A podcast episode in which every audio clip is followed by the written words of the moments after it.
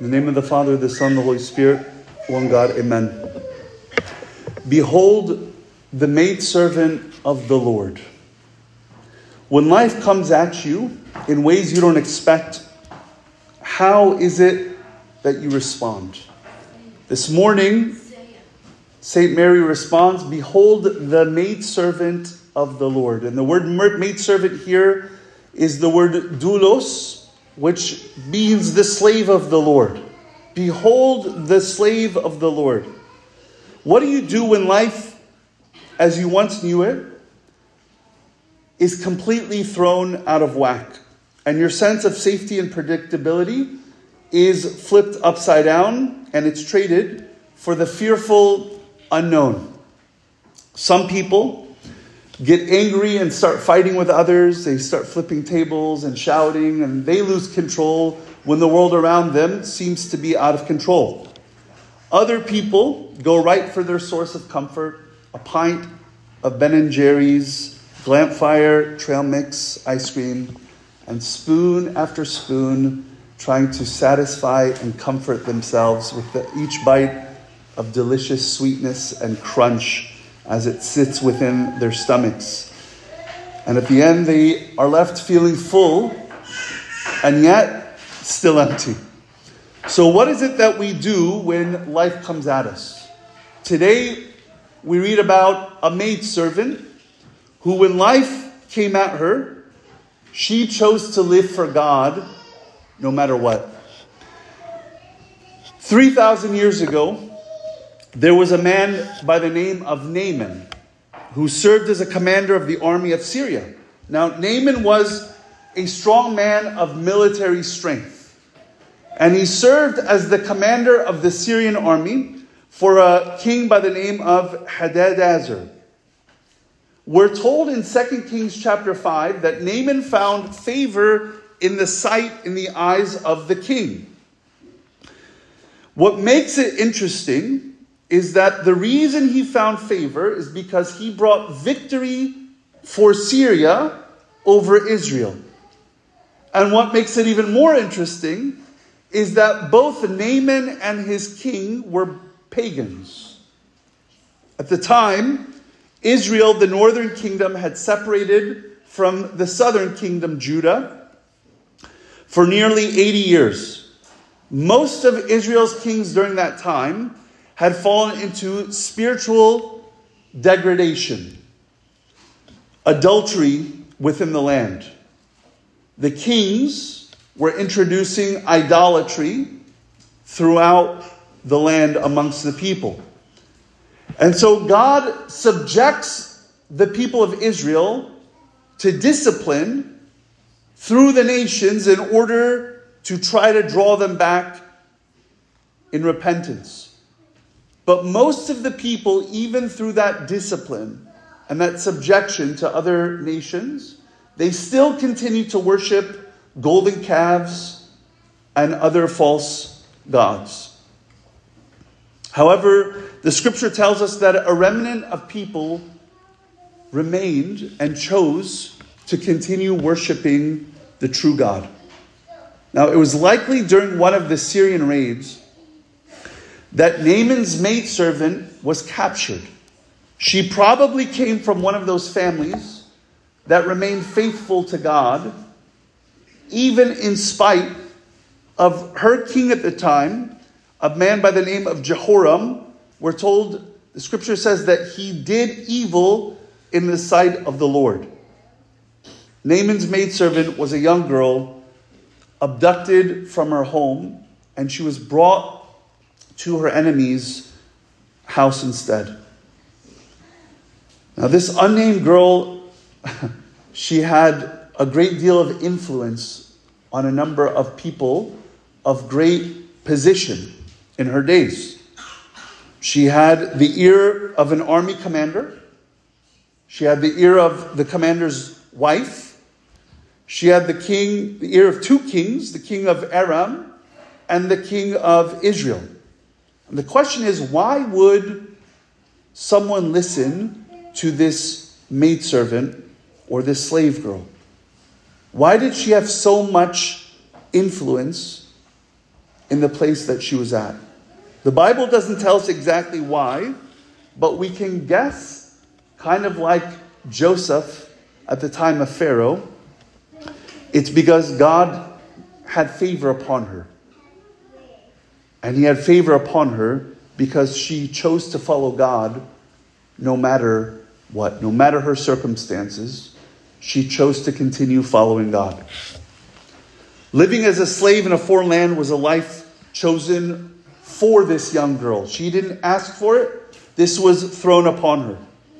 However, she chose to see herself not as a slave, but she chose to see herself as God's child in the midst of this foreign land. She chose to act on the truth of God's promise. And she chose to act on the promises that her parents had likely taught her when she was growing up. The result of her choice was life changing for her master Naaman.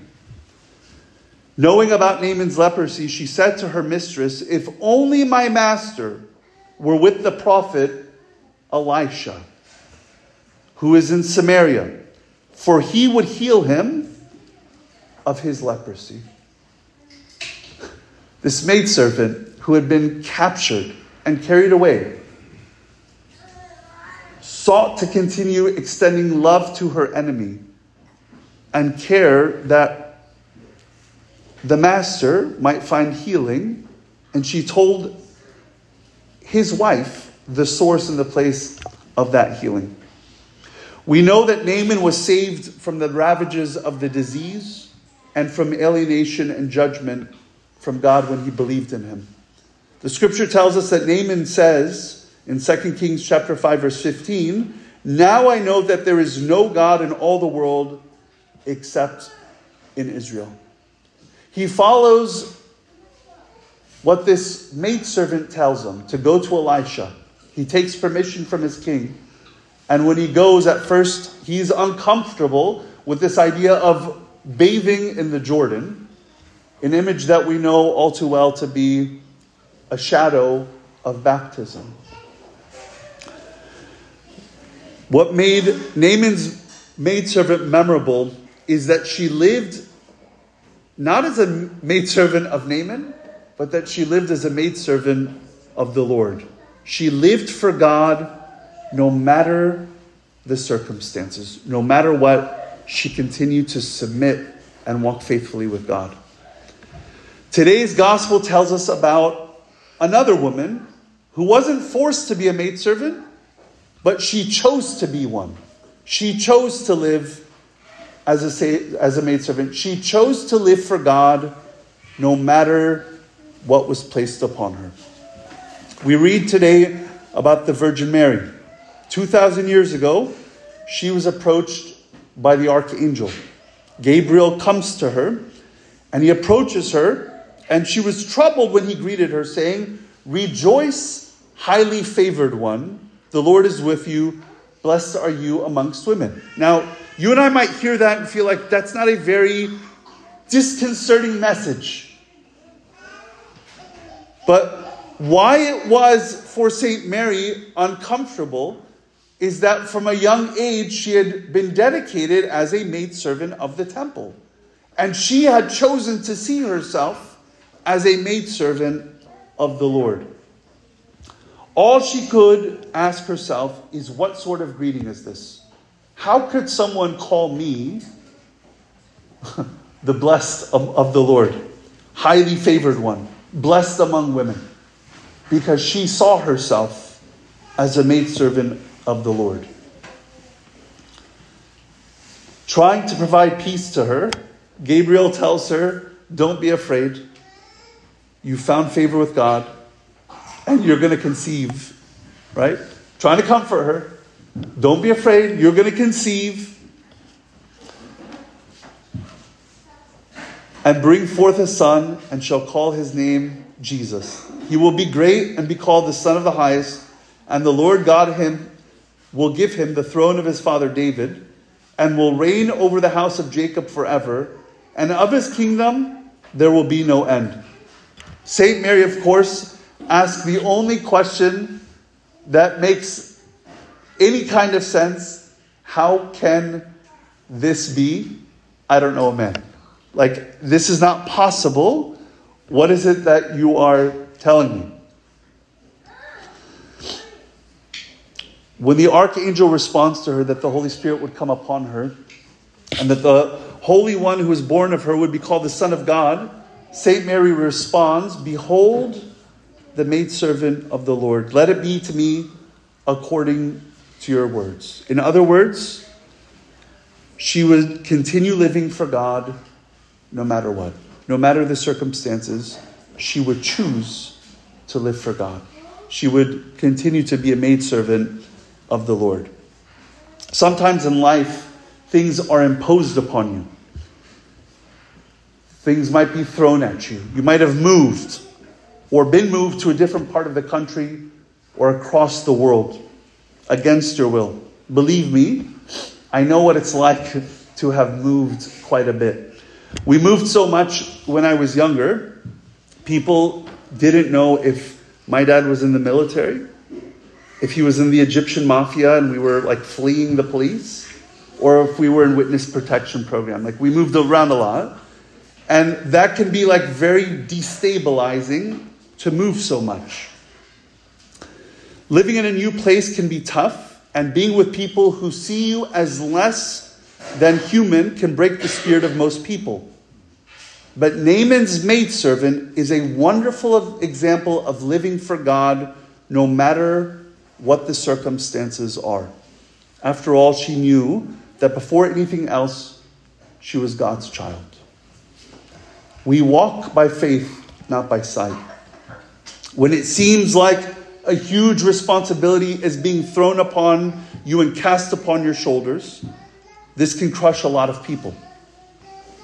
Having such an immense weight of an extraordinary destiny placed upon your shoulders can be a big burden to handle, too much to handle. Saint Mary is a beautiful model for us of choosing to live for God no matter what. You may be in a stage of life when you don't know what sort of job you're going to have or if you're even going to have a job, what college you're going to go to, how your health is going to be cared for, how you're going to pay the bills this month. You may feel trapped or stuck in a situation you wish you could get out of. Your circumstances may feel unfair or hopeless. This morning is an opportunity for you to tell the Lord that you're going to choose to trust Him no matter what. That you're going to choose to live for Him through those circumstances no matter what else is going on around you. This morning's gospel in Matins, someone screams out from the crowd to the Lord, Blessed is the womb that bore you and the breast that nursed you. And the Lord responded, More blessed than that are those who hear the word and do it. Blessed are those who to choose to trust in Him and walk in obedience to Him, no matter what's going on around them. We may be tempted to comfort ourselves with a pint of ice cream or binging a TV show. We may be tempted to lash out at other people, or we can choose to make ourselves a maidservant of the Lord, to trust in Him no matter what. The good news that is that in choosing to put your trust in the Lord, you're both trusting ultimately in the gift of eternal life that has been prepared for you in Jesus Christ, the Savior of the world, and that the Holy Spirit will come upon you, that the power of the Most High will overshadow you. There's no better way to live in life than choosing to trust God, choosing to trust Him no matter what. And there's no more important prayer you can offer the Lord this morning, than, Lord, I choose to trust you no matter what else is going on around me. I invite you this morning to take account of your life and to consider the things that may feel like a burden may have been thrust upon you, may be burdening your soul, may be tugging at you. And you offer to the Lord that simple prayer Lord, I choose to walk by faith, not by tr- sight.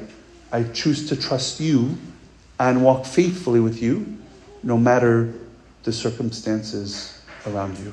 All glory be to God forever. Amen.